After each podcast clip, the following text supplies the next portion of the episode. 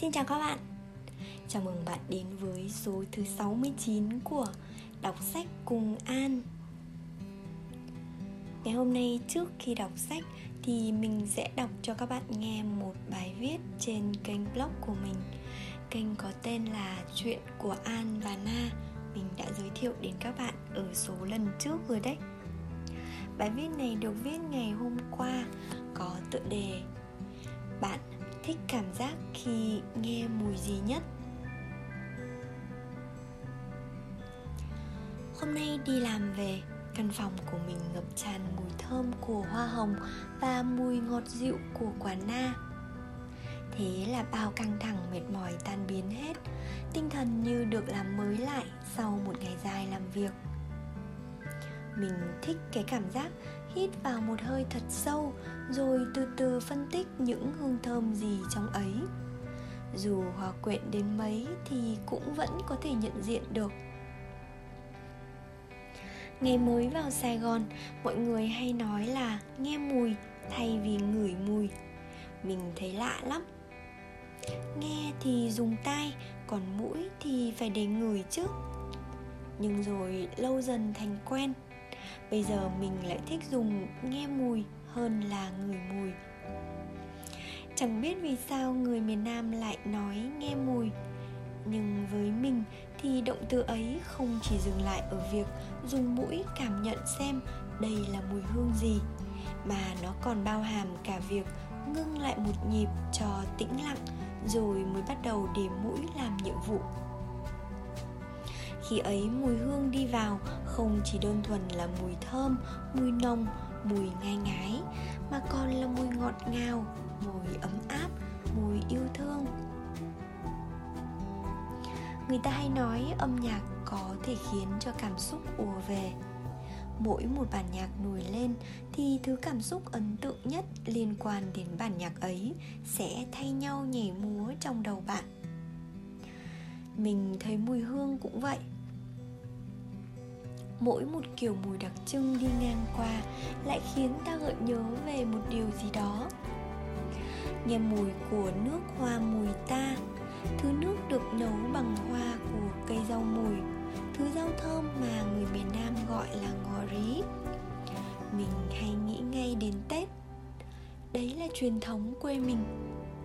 Mẹ mình đi chợ ngày Tết chẳng bao giờ quên mua vài bó hoa mùi ta. Rồi từ 30 Tết, mỗi ngày mẹ sẽ nấu một nồi nước hoa mùi thật to để cả nhà lấy nước ấy đánh răng, rửa mặt cho năm mới được thơm tho, sạch sẽ, may mắn. Mùi nước hoa quen thuộc có thể khiến mình nhớ đến người xưa, người đã chẳng còn đi chung đường.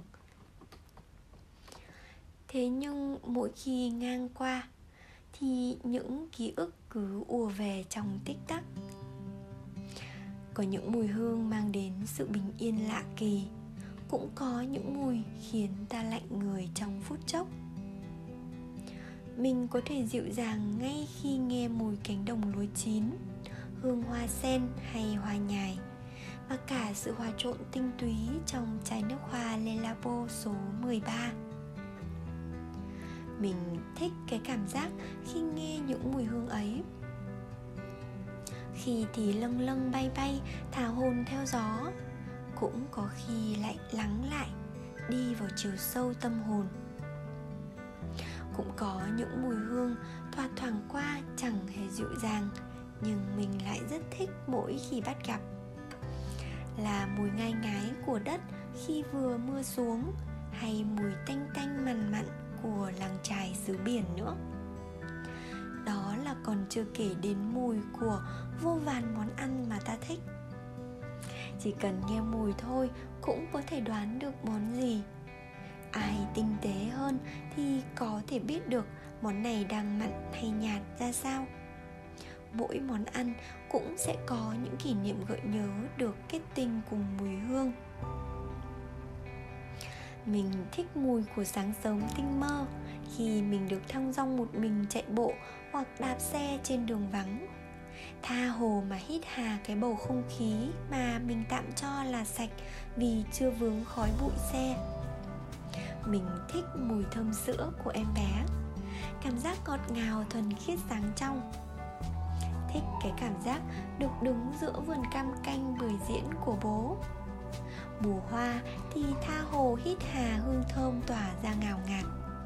Đến mùa trái chín thì phải lắng thêm chút nữa để nghe ra mùi tinh dầu thơm nhẹ nhẹ của lớp vỏ quả mọng căng.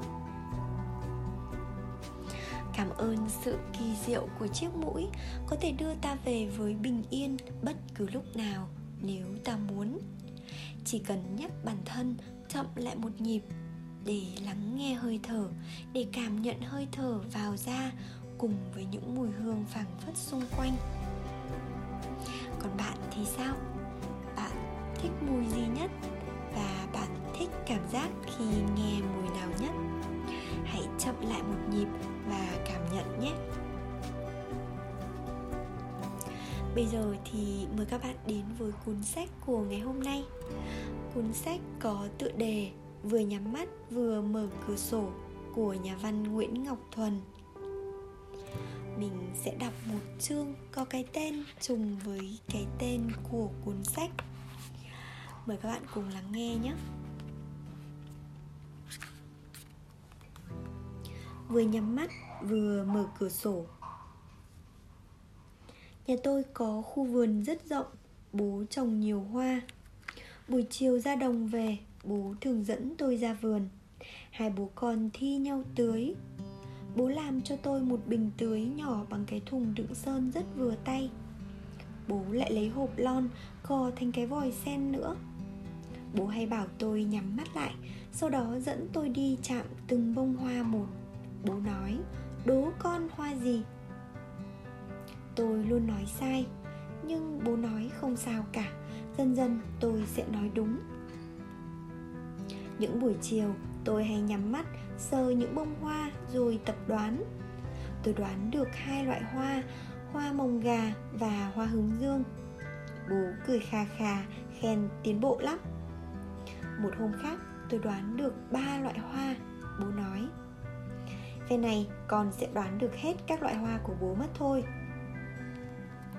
Và đúng như vậy, không bao lâu tôi đã đoán được hết vườn hoa. Từ trong nhà ra ngoài vườn, tôi có thể chạm bất cứ loại cây nào và nói đúng tên của nó. Tôi cũng đã thuộc khu vườn. Tôi có thể vừa nhắm mắt vừa đi mà không chạm vào vật gì.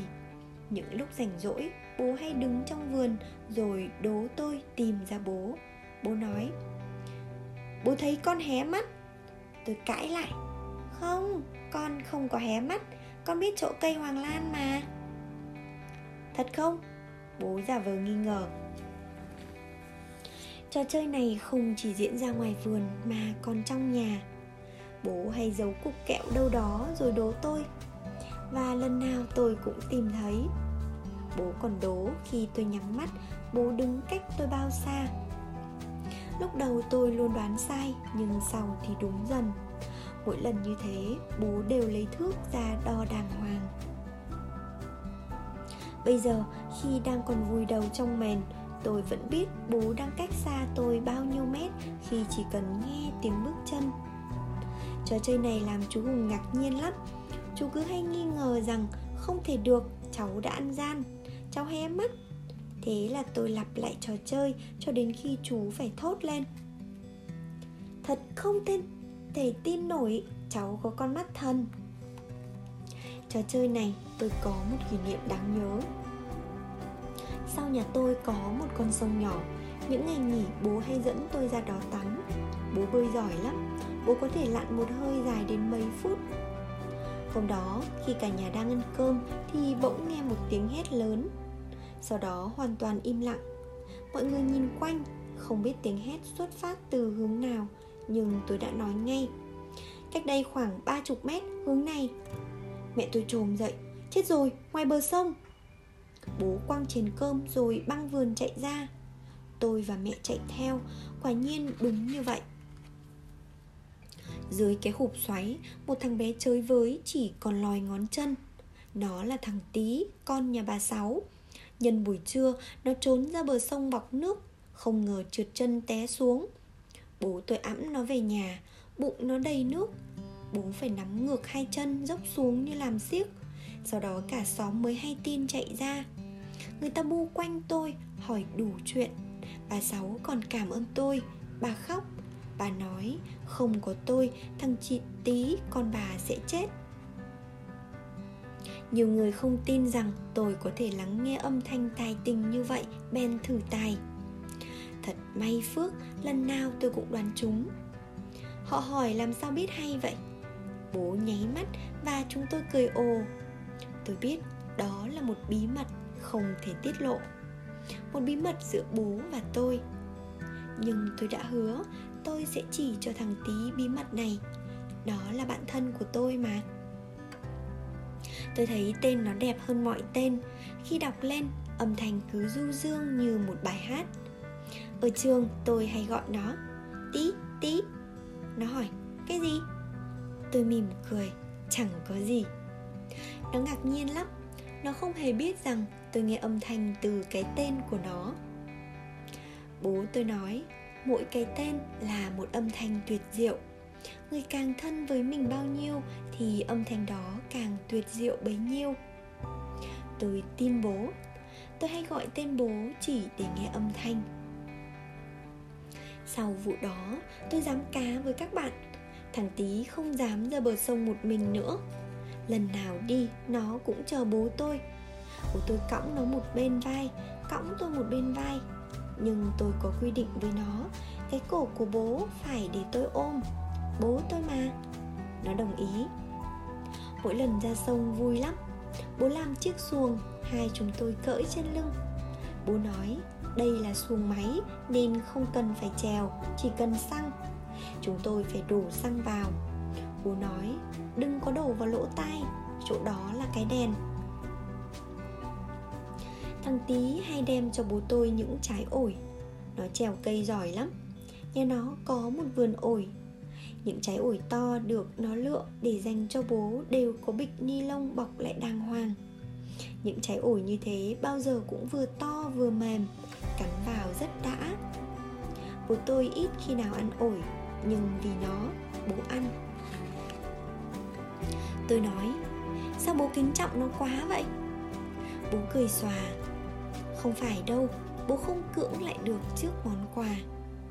Một món quà bao giờ cũng đẹp. Khi ta nhận hay cho một món quà, ta cũng đẹp lây vì món quà đó. Bố còn nói thêm, một nụ hôn cũng là một món quà sang trọng. Một giấc ngủ của tôi cũng chính là một món quà. Cả con người tôi đều là món quà của bố. Tôi đi nhẹ ra vườn. Tôi hiểu khu vườn là món quà bất tận của tôi. Mỗi bông hoa là một món quà nhỏ, một vườn hoa là món quà lớn. Tôi nhắm mắt và chạm tay rồi gọi tên từng món quà. Tôi chạm phải bố, tôi la lên. À, món quà của tôi đây rồi. Ôi, cái món quà này bự quá. Bố lại nghĩ ra trò chơi khác. Thay vì chạm vào hoa, bây giờ tôi chỉ ngửi rồi gọi tên nó. Bố đưa hoa trước mũi rồi nói, hoa gì? Trò chơi cứ được diễn ra liên tục cho đến hồi tôi nhận diện được tất cả mùi hương của các loài hoa. Đêm tôi mở cửa sổ và nói, hoa hồng đang nở kìa bố ơi. Bố không tin, xách đèn ra soi và đúng vậy. Những bông hoa cứ đem hương đến cửa sổ như báo cho tôi biết từng mùa. Hoa gì nở sớm, hoa gì nở muộn. Tôi còn phân biệt được đồng một lúc những hoa gì đang nở. Bố nói tôi có cái mũi tuyệt nhất thế giới. Bạn hãy tưởng tượng một buổi sáng mờ sương. Bạn vừa nhắm mắt vừa mở cửa sổ và bạn chợt hiểu khu vườn nói gì. Bạn hiểu bây giờ là mùa gì và bông hoa nào đang nở, tên gì. Từng tiếng bước chân trong vườn, bạn biết chính xác người có bước chân đó cách xa bạn bao nhiêu mét. Bạn còn biết tiếng chân đó là của ai, bố hay mẹ. Bạn sẽ giả vờ hỏi, ai đó, có phải là người khách lạ không? Không, tôi là khách quen. Người đó trả lời. Bạn sẽ nói, khách quen sao tôi không biết vậy cả. từ nhà bước chân lạ lắm. Đó là tại vì tôi đang hồi hộp, tôi thấy khu vườn nở nhiều hoa quá. Hoa hồng và màu gà phải không? Ôi, sao anh biết hay quá vậy? Bạn sẽ nói to lên. Tại vì tôi có con mắt thần. Con mắt thần nằm ở đâu vậy? Nằm ở mũi tôi. Đó chính là một điều bí mật mà tôi muốn chia sẻ với bạn. Bạn hãy thử đi rồi sẽ thấy khu vườn sẽ lớn lên rất nhiều. Những bông hoa thơm hơn và khi nhắm mắt bạn vẫn nhìn thấy nó. Không chỉ vậy, bạn còn thấy nguyên cả khu vườn. Bạn có thể nhìn thấy bông hồng ngay trong đêm tối. Đêm bạn nằm đắp chăn kín người nhưng bạn vẫn có thể đi dạo. Bạn sẽ không bao giờ lạc mất trong bất cứ một khu vườn nào, bởi vì những bông hoa sẽ chỉ lối cho bạn, một lối đi an toàn và thơm ngát. Và lúc đó bạn sẽ tiếc lắm nếu thế giới này vắng đi những bông hoa. Bạn sẽ tự hỏi tại sao trong khu vườn không có người dẫn lối. Người ta sẽ ngạc nhiên hỏi lại, người dẫn lối nào? Bạn sẽ từ từ nói, đó là những bông hoa. Những bông hoa chính là người đưa đường.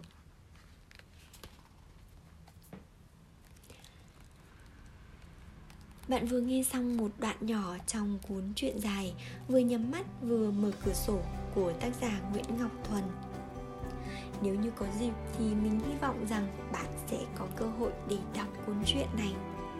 Nó rất là mỏng thôi, nhưng mà bạn sẽ được khám phá một hành trình của một cậu bé với những mẩu chuyện rất ngây thơ trong sáng.